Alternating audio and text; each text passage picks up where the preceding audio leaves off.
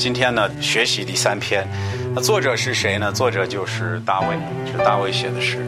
呃，我们可以诗篇第三篇在前面就告诉我们，这个是大卫躲避他儿子亚沙龙的时候写的诗。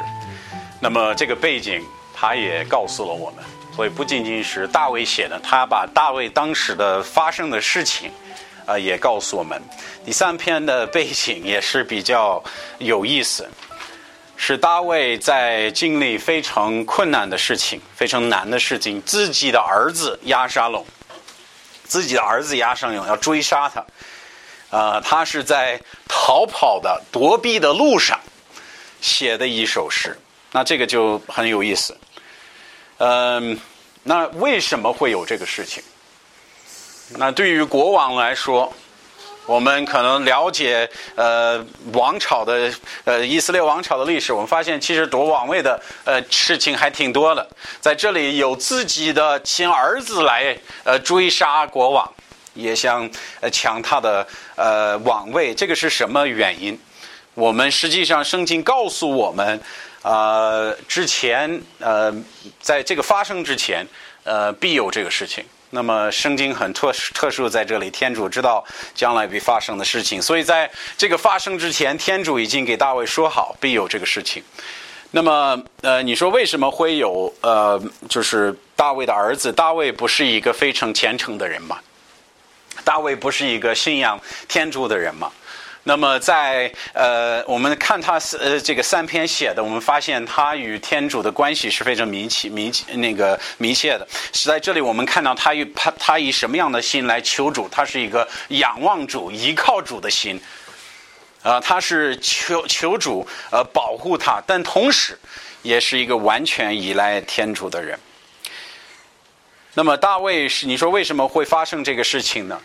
因为大卫也犯了罪了。你说什么情况？他违背了天主，并隐藏了自己的罪。你说有吗？啊，了解大卫的这个故事，了解他的历史，你应该大家都知道这个事儿。大卫看到别人的妻子，说我要他，就叫他来吧。这个妇人呢，是乌利亚的妻子，叫八十八十八。那乌利亚是谁？乌利亚是大卫的勇士。当时在战场上和这个亚门人作战，乌利亚在为大卫作战，在为以色列作战。其实按道理来说，大卫也应该跟着去的，但是大卫选择不去。我估计有可能这个八十八也是他不去的主要原因。但是他不去了，看到这个女的，就说我要她，就叫她来了。那他发现这个八十八怀孕了，就叫这个约押大卫的将军大发乌利亚回来给他做这个打仗的报告，以为呢可以隐藏这个事情，怎么隐藏呢？乌利亚回来了，给大卫大大卫报告之后，他说：“你回去陪陪你的媳妇儿。”我这个不就过去了吗？大家就都不会知道这个事情，以为能隐藏他这个事儿。但是乌利亚他宁愿不回去，说我的兄弟都在战场上，我哪儿能回去陪我媳妇儿呢？他这种心是非常好的，你一看他就是个勇士。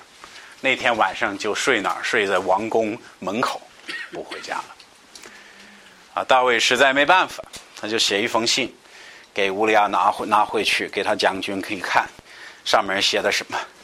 写的等到与亚曼人打得非常激烈的时候，退军，让亚曼人杀这个乌利亚。然后呢，约押大卫的将军看到这个信息，他就按照大卫去这意思去做了，打得非常激烈。他暗暗的把边上的兵往后一退，把乌利亚这个勇士留在亚曼人中间，结果他被。他们杀了，杀了大卫，心里就有突然就高兴了。这个事情现在没有人会误会了，没有人会觉得我做了什么不好的事情。然后呢，丈夫去世了，我就娶她为妻，娶她为妻了。大卫就娶了八十八位妻，过了一段时间，就感觉一切都是很顺利的。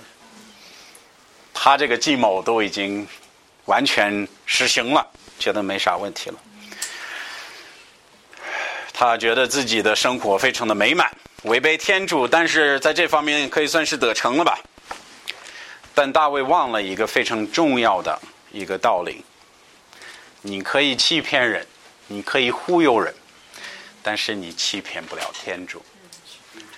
所以他在这里在假勒泰书六章七节，他说：“不要自欺。”这是天主说的话。天主不是能回慢。他说：“人种什么？”收的就是什么。说有时候我们自己认为我做了一个非常呃聪明的事情，我隐藏了我的罪啊，然后呢我自己都很高兴了，觉得没有一个人知道啊。但是圣经告诉我们，天主知道。实际上在嗯教会中，经常呢会有人呢他选择违背天主。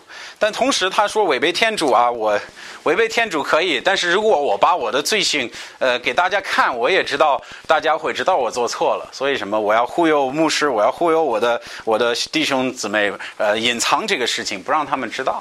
那实际上这个能做成吗？其实能做成。嗯，牧师不是特别难欺骗的，对不对？因为我们都是人，但是有一个是欺骗不了的，那就是天主。那么在这里，天主告诉我们在三摩尔，我们刚让大家翻到三摩尔下十五章。在我们看十五章的经文之前，我请你再翻到十二章，十二章的九到十二节。在这里，天主差遣了一位呃使徒，有一位先知，不好意思。然后呢，把 这个事情，把保罗所呃不是那个大卫所做的事情，直接说出来了。在三摩尔下十二章九到十二节，他这样说：“你为什么藐视主的命，行恶在主前？”他说：“接呃亚门人的那个刀杀害赫人乌利亚，又娶了他的妻妻为妻。如今你去藐藐视我，这是天主说的话，借着他的先知的口，娶了赫人呃乌利亚的妻为妻。刀剑，你注意他说的话，必永不离开你的家。”后面说，主又如何如此说？他说：“我必使你的家中出一人祸害你。”看见了吗？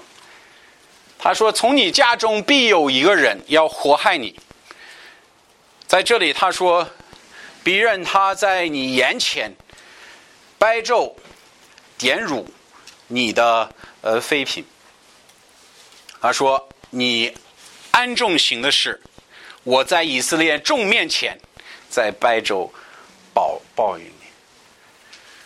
所以在这里，我们看到这个事实。首先，我们明白大卫，呃，他呃，觉得自己可以隐藏，自己可以找办法去，呃，通过杀人，通过各种各样的手段去隐藏这个事情，大家不会知道。我上圣殿的时候，我也可以献祭司。我跟别人在一起，跟祭司在一起，大家不会说我做什么说坏坏的事情。我可以保持自己的这个荣耀。我是国王嘛，有时候做这种事情也也也应该的嘛。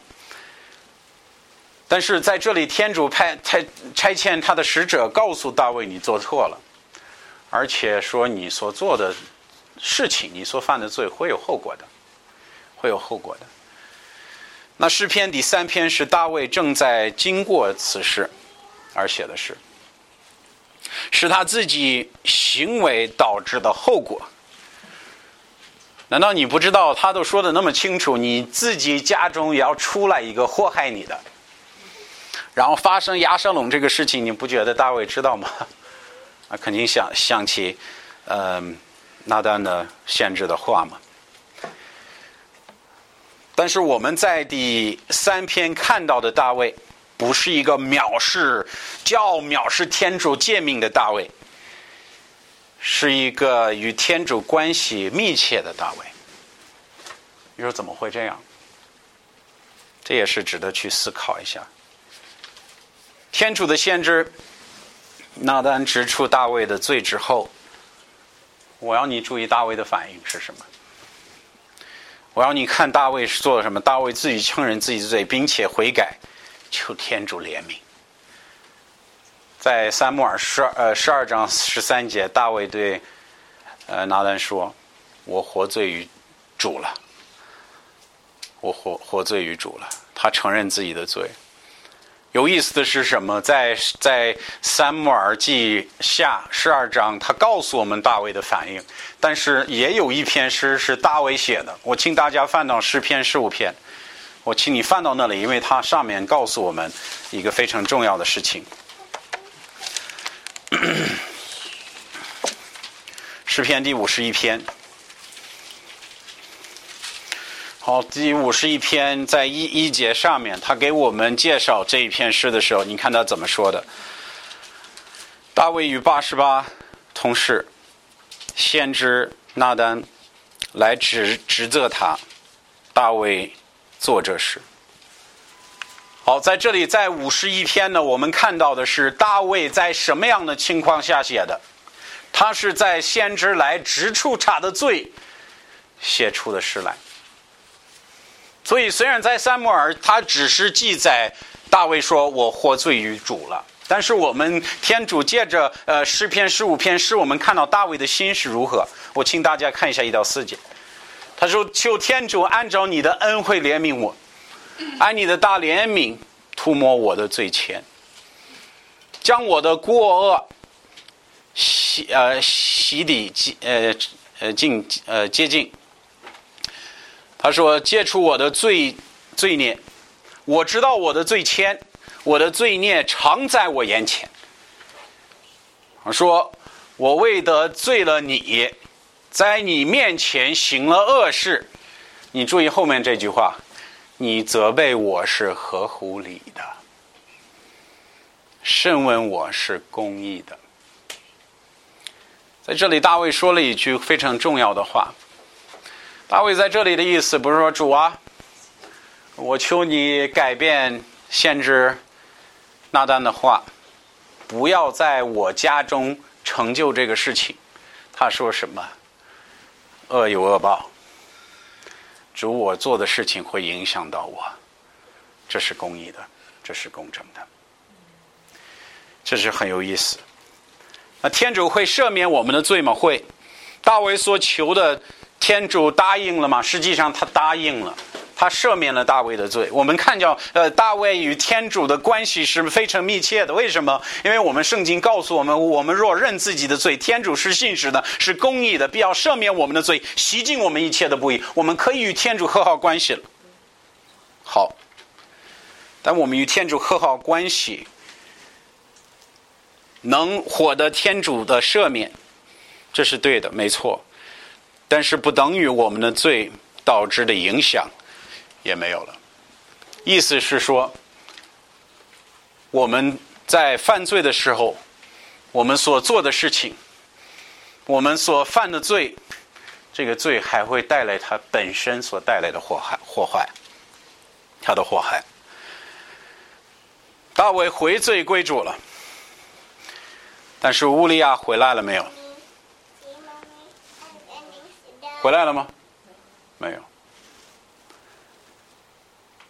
八十八能再次再次与前前夫在一起吗？啊，行不行？不行。天主原谅了大卫，但是不等于大卫的罪是没有后果的。我要大家注意这个，这是很重要的一个道理。大卫与八十八生的孩子能不能不要呢？主说不，还得生。所以在这里，我们看见大卫在发生在他家庭中的这种破坏是很大的啊。实际上，我们可以从大卫这个事情一直呃追随到他的家庭关系的破裂，各方面都是因从这个从这个事情起的。那这个是天主来审判他，也不是这是罪本身有的呃这个结果，它是他本身有的后果。就跟一个丈夫在外面找找找找个女人一样，然后呢，好几年这样做，妻子已经讨厌他了。然后丈夫有一天说：“妻子，我错了，我不要这样的。”那好吧，没问题。但是你觉得他的妻子能爱他如之前的刚结婚的时候那种爱一样？觉得妻子会信任他，信信任他，就跟他们刚结婚一样信任他吗？他罪所引起的这些祸害是存在的，这是真的。妻子说：“我原谅你，我不仇恨你。”但是不等于他妻子没有痛苦了，不等于他罪不影响他的家庭，不等于他外面生的这些孩子不与他亲亲他自己的孩子有矛盾和和和这个仇了，这会存在的吗？我的意思是，大卫因违背天主造成的这种祸害。实际上，不仅仅是害了自己，他害了自己的家，他害了自己的孩子，并还其实还在影响他的家庭。其实际上，我的说白了，呃，违背天主会有实际的后果。也许我们做完这个事情，我们发现自己的错误，然后呢悔悔悔改，说主我错了，主会原谅我们，说好。孩子，你回来吧，但不等于我们所做的事情不会有后果的。为什么？因为天主告诉我们：我们种什么，我们必收什么；我们种什么，我们必收什么。这个是一个大家不会，无论是谁都违背不了的原则。那么，我们以这个视角要看诗篇第三篇，因为圣经在这个三木尔。呃，下十二章告诉我们，你家中要出祸害你的，这是因为他最造成的后果。那么在一他在发生到大卫的身上的时候，大卫是什么态度的？咱们看一下。第一，我让你注意大卫的困境。大卫的困境，呃，三章一到二节。三章一到二节，他说：“主啊，我的仇敌。”我的仇人极其多，攻击我的也深重。他说：“我许多人议论我说，他必不得救于天主。”希腊。那我们之前说过，我再一次强调，希腊这个词是从原这个原文翻译的过，它的意思就是应该就是一个暂停的意思。这个本来是唱的，在这里他要乐器再弹一段，让我们思考上面的经文。所以这个这个诗它的呃结构特别简单，咱们找个希腊直接在这儿呃第一节，在下一个希腊就是第二节啊，特别容易截断。所以第一段呢就是一到二节，他说我的仇人极其多，攻击我的也深重。那么在呃大卫这个事情上，我们知道是他儿子亚沙龙。是他做的事情，那么他做了什么事情？到底做了什么事情呢？他偷偷的夺了百姓的心。好，这个是第一件。我们在撒母耳记下十五章，我刚让大家翻到十五章，我们看一下，实际发生了什么事情。他说：“此后，亚瑟龙为自己，呃，制备车呃车马，又派五十人在他面前奔走。哇，这个人很厉害啊！他出来在城城市走一走，哎，那前面。”还跑着五十个人呢，很厉害。亚瑟龙绿绿早晨就站在这个城门口，若有人，他说若若有呃若呃对若有词颂，他说他说要去见王求判断，亚瑟龙就叫他过来，问他说你是哪一城的人？回答说仆人是以色列某支派的人。亚瑟龙对他说：“你的话是有理的，是公义的。无奈王不差为人听你的话。”亚瑟龙又说：“我若能呃如愿得做国中的士师，凡有词颂求判断的到我这里来，我必然公义判断。若有人金钱要拜沙龙。”啊，听见沙龙的话，高兴了，过去拜他。沙龙就伸手将他拉住，与他亲吻，意思是啊，咱们是咱们是同等的，咱们是好哥们儿了。以色列人中，你看他说是以色列人中，凡要求见王的、求判断的，亚沙龙都是如此待他。于是亚沙龙暗暗的得了以色列人的心了。所以亚沙龙他是什么？可怎么他已经有和他呃父亲大卫有仇？仇呢在于什么？在于自己另外一个家庭矛盾。今天因为时间原因没法讲，但是呃家这个呃在这个大卫的这个家庭里出了不少鬼，这个是因为另外一次出了问题啊，就引起的麻烦了。在在这个十五章的十二节，我请你注意一下。他说，亚沙龙献祭的时候，差遣人呃去将大卫的这个谋士基罗人呃亚西多夫从他本城基罗请来了。于是叛逆的这个势派深大，虽从亚沙龙的人，他说人民日渐增多。就跟诗篇三章一节说的一样，主啊，我的仇人极其深，呃，这我仇人极其，呃，极呃极其多，攻击我的也甚多。在这里，圣经告诉我们，这个事情不是大卫早知道的。从大卫这个视角来看，这个事情是非常突然的。我们可以从这句话来意识到这个事情。他说：“主啊。”我的仇人既多，就感觉突然蹦出来很多之前没有意识到的事情。哇，我的我的仇敌是怎么突然那么多了？啊，它是一个突然的困境。就从这句话，我们能够感觉到大卫的惊讶。这是他的百姓，这是他的臣仆，这是他的谋士，这是他的将军，在叛逆。他的王宫都不安全。这不是一个小农民起义，大卫自己的儿子要杀他，嗯，要抢他的王位了。当大卫听见亚沙龙叛逆的消息，我们知道已经很晚了，已经很危险了。你说怎么知道了？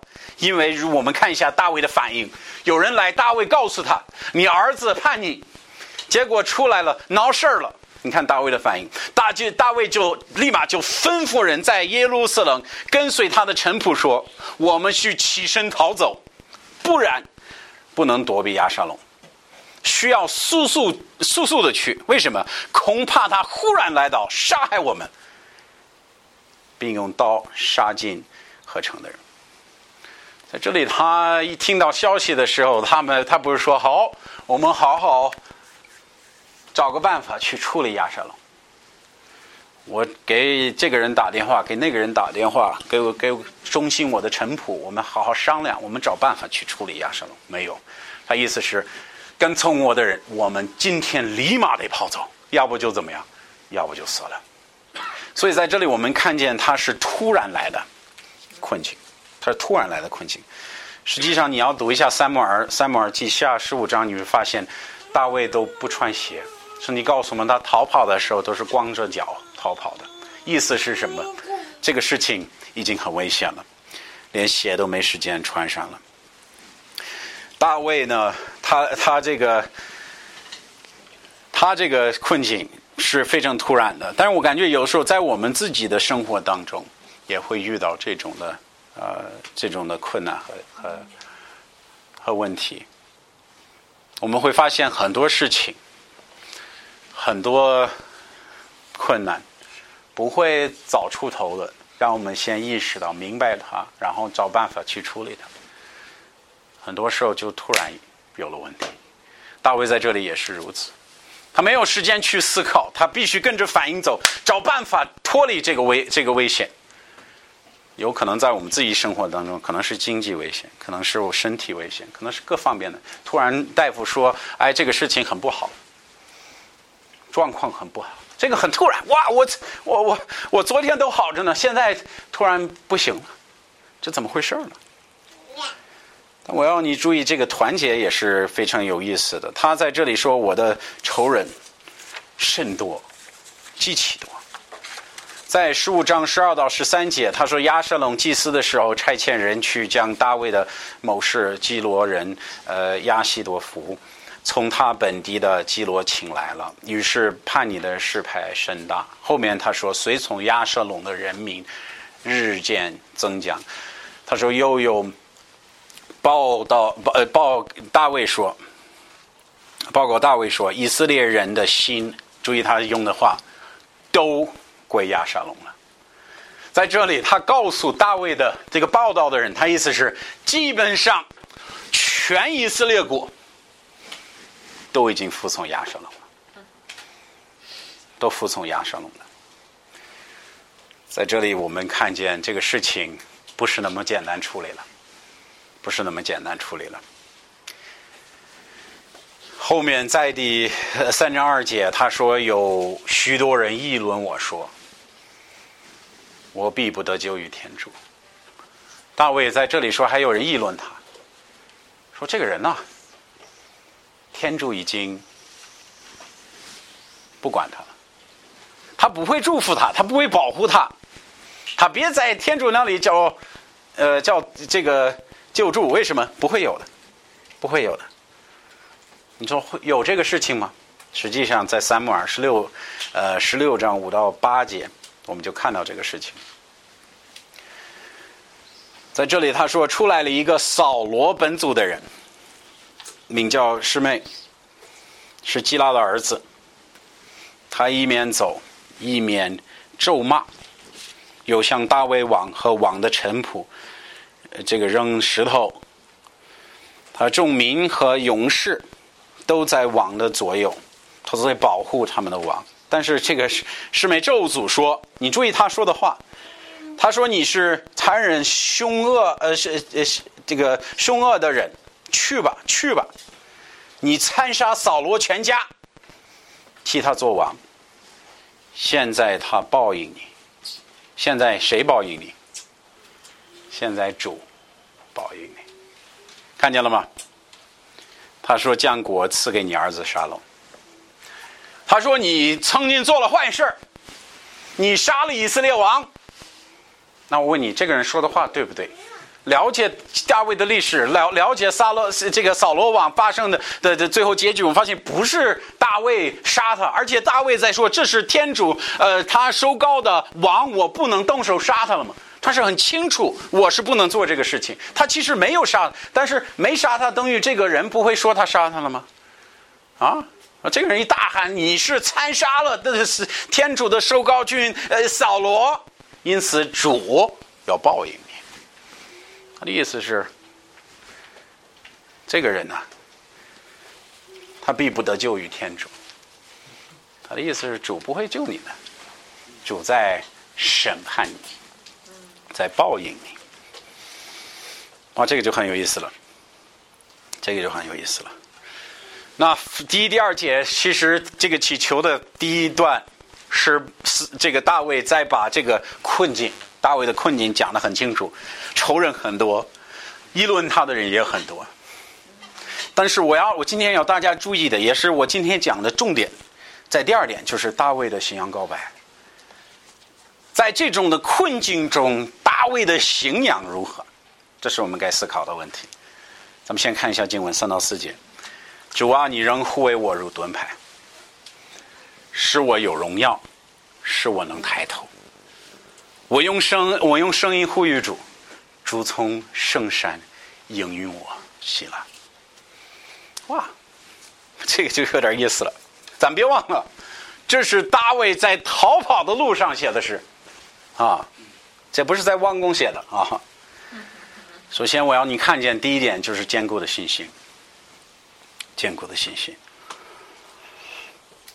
他说：“你仍护卫我如盾牌。”这是大卫在遇到患难之前的，就是他的观点，他的经验。因为大卫多次在他的生活当中已经遇到危险了。然后呢，他在说：“你护卫，你仍护卫我如盾牌。”他怎么可以说出这种话呢？因为他在说什么呀？我的经验就是如何，我知道主会护卫我，他一直做我的盾牌，也是大卫在他的诗常看到的主题，如大卫写的二十啊二十八篇一样。他说：“主赐我力量，护卫我如盾牌。”这是大卫常用的一句话，意思是什么？这是大卫所信的。他说：“在主那里，我他指的我的依赖，我可以依赖他，他为让呼吁我入盾牌。”在嗯呃，在他遇到灾难之后，大卫的信仰，我要你注意一下，大卫的信仰没有改变，他不在那里忧忧愁的说。主，你为什么不拯救我？你怎么可以让亚沙龙这样来攻攻击我？可以这样来呃这个叛逆？主，你为什么会这样做？而他在说：“主仍护卫我如盾牌。”我让你注意他的信心。他说：“我还是依赖天主如盾牌。天主是呃是是信实的，是公义的，他是值得我依赖的。无论遇到什么样的患难。”遇到什么样的困境，我要依靠我的主，这是大卫的意思。大卫不是说我一切都已经好了，亚瑟龙的这个事情已经到头了，我已经坐在王位了，我已经又做了以色列的国王了，没有。他也不再说天主已经拯救了我，没有。他在说：“我眼前是没有出路，我不知道我将来会如何，但是我信仰我的主。”这是大卫所说的话。这这才是信信仰，这才是信心啊！我们所认为的信心是什么？信心是在主做神迹之后的反应。我相信的。哇！主救了我，我信主了。这个是佛教的拜偶像的信仰。哎呀，我考试考好了，我给你再烧点香。哎，考好了，我再过去再烧点。哎，考好了，哎呀，我很信他了。好，但这个不是基督教的信仰。基督教的信仰是相信一个创造天地的主宰，无论我的我的结局如何，他还是坐在。王位的，他还是掌权的，他还是值得信赖的。好，我给你举个例子，就是呃，尼尼布甲呃尼布甲尼撒王住了一座一个偶像，大家也应该知道这个故事，叫全国的人去拜这个呃他这个王的神了，不拜就把他扔在这个严烈的这个火窑里面。意思是我全国的人都得来我这儿去拜我立的这个金像，你不拜，我就把你杀了，就把你烧死。但是有三个希希伯来人是背炉到巴比伦去了，然后呢，他们不拜，大家他都是这样的一批一批把他们拉到这个偶像前面吹哨，嘟嘟嘟，然后大家都要跪下去。吹哨的时候，他有只有三个人站着，然后国王的意思再来一次吧，然后还是他们三个站着。国王叫他们来了，然后我们我要你注意他们说的话。他说：“有我们所侍奉的天主，能救我们脱离这个严烈的火窑，脱离王的手。”这是他们对王说的话。他说：“王啊，我们不会听你的，不好意思。”他说：“我们的主他是有能力的，他可以救我们脱离后来的这些这个这个火烈这个呃这个严烈的火焰吗？”他说：“纵然天主不救我们，王也当知道，我们绝不侍奉王的神，不崇拜王的金像。你注意他们的信心。”他不是在主救他们之后才有的，是天主拯救他们之前已存在的，这是正确的信仰。好，那我们知道，在他们的故事当中，主怎么样？主后来救了他们，但是我们在圣经当中也可以找出例子，包括世界历史上可以找出许多例子，人最最后是没有被拯救的，没有被拯救的时刻，他还是在仰望他的主，这是正确的信仰。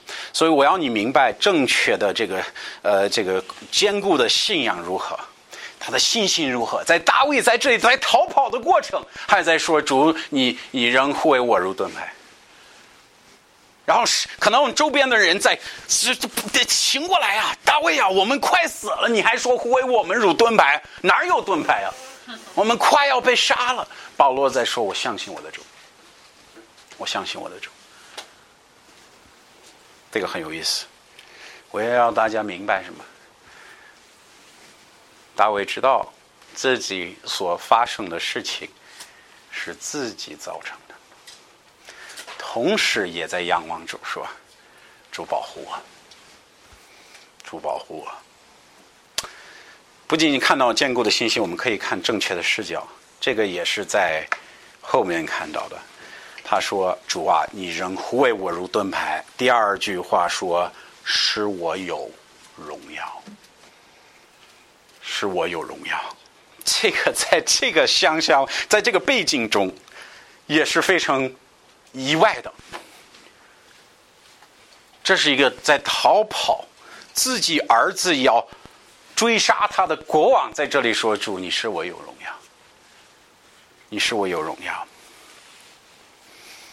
大卫在说什么？其实主啊，这个王位不是我，不是我的，是天主的，是大卫的荣耀，是天，是大卫的荣耀，是大卫得荣耀的，乃是天主。不是因为大卫是个好人，不是因为大大卫是个君子，啊，才能得到这个位置。他是因为主赐予他的，所以他说：“主是我的荣耀。”他说：“荣耀是来自天主，而不是来自自己。”我听这个，大家可以呃考虑一下。现现在不翻不翻经文，因为时间不够。但是在三木耳记上。十六章圣经给我们记载大卫被呃天主立作王的故事。三木呃三木尔让那个让让耶西就是大卫的父亲，三木尔当时是天主的先知。呃，他让耶西大卫的这个父亲叫他所有的儿子过来站在他的面前。他因为三木尔说天主要指示他哪一位。要做以色列的王，天主已经告诉撒母耳，肯定是耶西的儿子。好，肯定是你一位儿子。那好吧，你儿子你都叫来，站在我面前。天主要告诉我们，将来哪一个儿子要做王。所以耶西就叫叫了他的儿子来，但是有一个儿子，他没叫。他觉得撒母耳肯定看不上他，他是最小的。他是最弱的，他是最没有能力的，就是谁？就是大卫。想到天主，肯定不会选他，肯定不会要他。所以大卫在这里说：“主是我的荣耀。”这是从大卫的心出来的一句话。我没有本事做以色列的王，我没有能力做这个事情。我让你注意他的谦卑。大卫知道天主选择了一位谦卑的牧羊人，带领天主的百姓，不是因为大卫的荣耀，而是天主通过大卫显出他的荣耀，而选择大卫的。我们遇到患难时，我们是否第一件事情就想到自己的面子？会否觉得不应该发生到我这种人的身上？这个可能是我们来自肉体的反应。大卫说：“我是以色列的王，不应该有这个事情发生在我的身上。我不是王吗？”但是大卫在说：“主是我的荣耀。”他是有谦卑的反应。大卫在说：“主，我不过是尘土，我什么都不是，我所有的都是天主赐我的。”没有了，也是天主取走的。意思就是说，天主你给我 感感谢主，你取走你拿走感谢主，主你是使我的荣耀，不是靠着自己获得这个荣耀。这个跟约伯一章二十一节说的话，他说：“我赤赤身出母胎，也赤身归途。”这个跟中国那个俗语，呃，“生不带来，死不带走”那个，不是那个俗语嘛？成这个，对不对？“生不带来，死不带走”的意思一样。后面他说什么？赏赐的是主。他说：“收屈的也是主。”后面后面说啥？主的名应当赞美。所以他受屈的是主。他说什么？应当赞美，应当赞美。这就是保罗，而不是这个是大卫所说的话。这是大卫所说的话。刚才我们看到那个那个咒骂大卫的。人其实从这个咒骂的反应能看到他谦卑的心。大家又回到萨母耳记下十六章，看一下十一到十二节。这个师妹，这个人叫师妹嘛？他在路上遇到大卫，就开始骂他。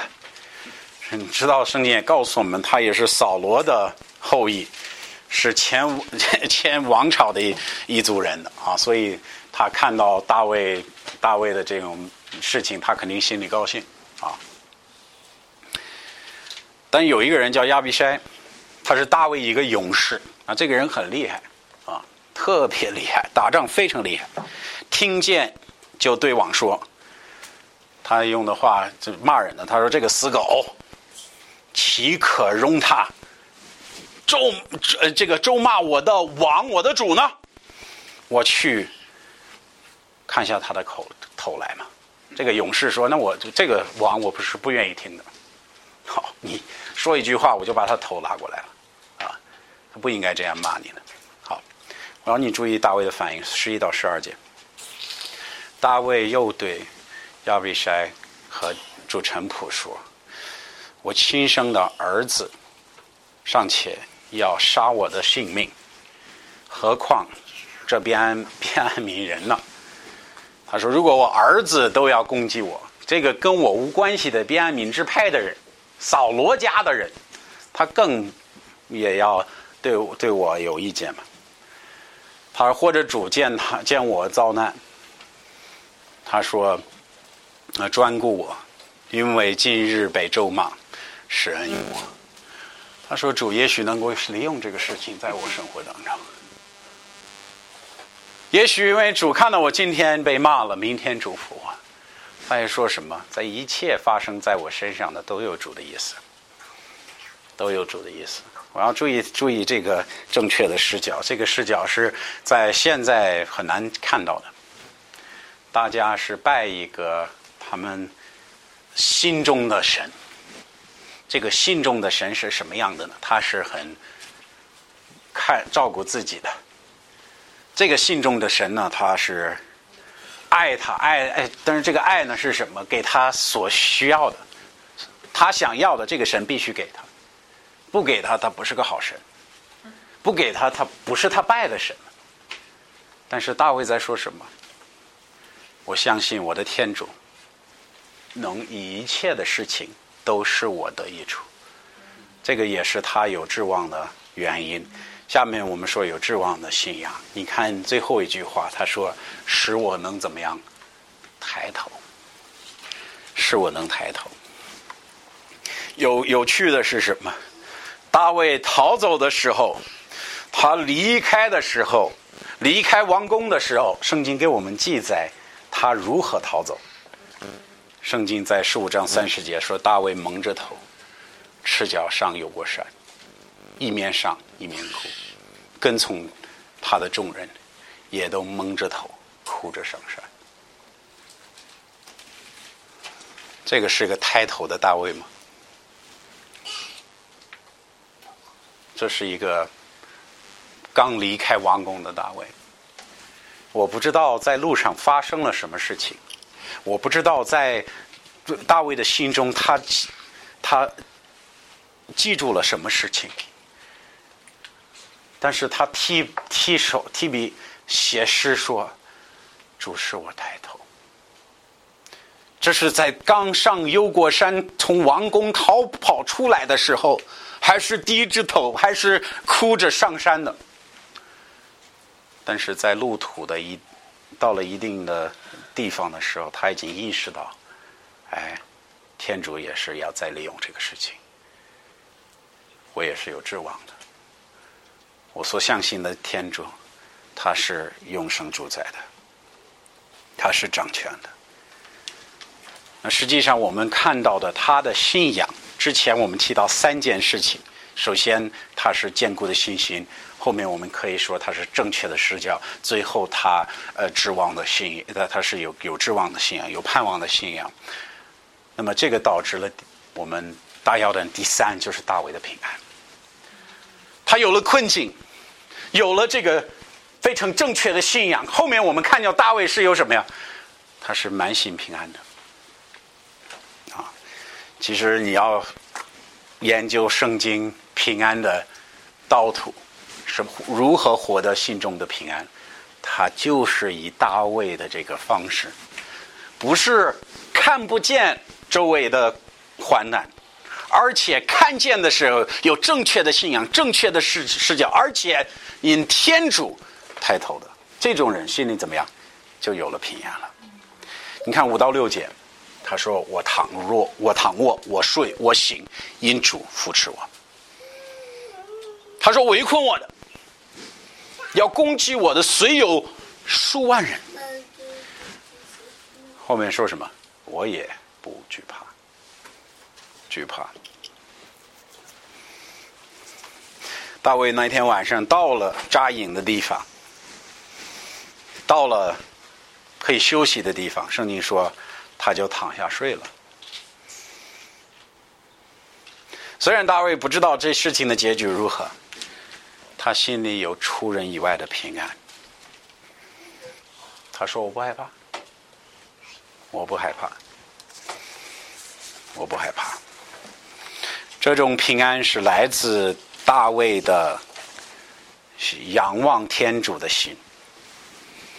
我们多少次，我们多少次像因为我们的忧虑，我们心里的事情睡不了觉。我的我遇到的事情，我眼前的困难，我心里我躺的时候翻来翻去，睡不睡不着。大卫如何在这种的环境下，在这种的困境中，能够躺卧睡着睡醒，说因主扶持我。他原因就告诉我们，因主扶持我。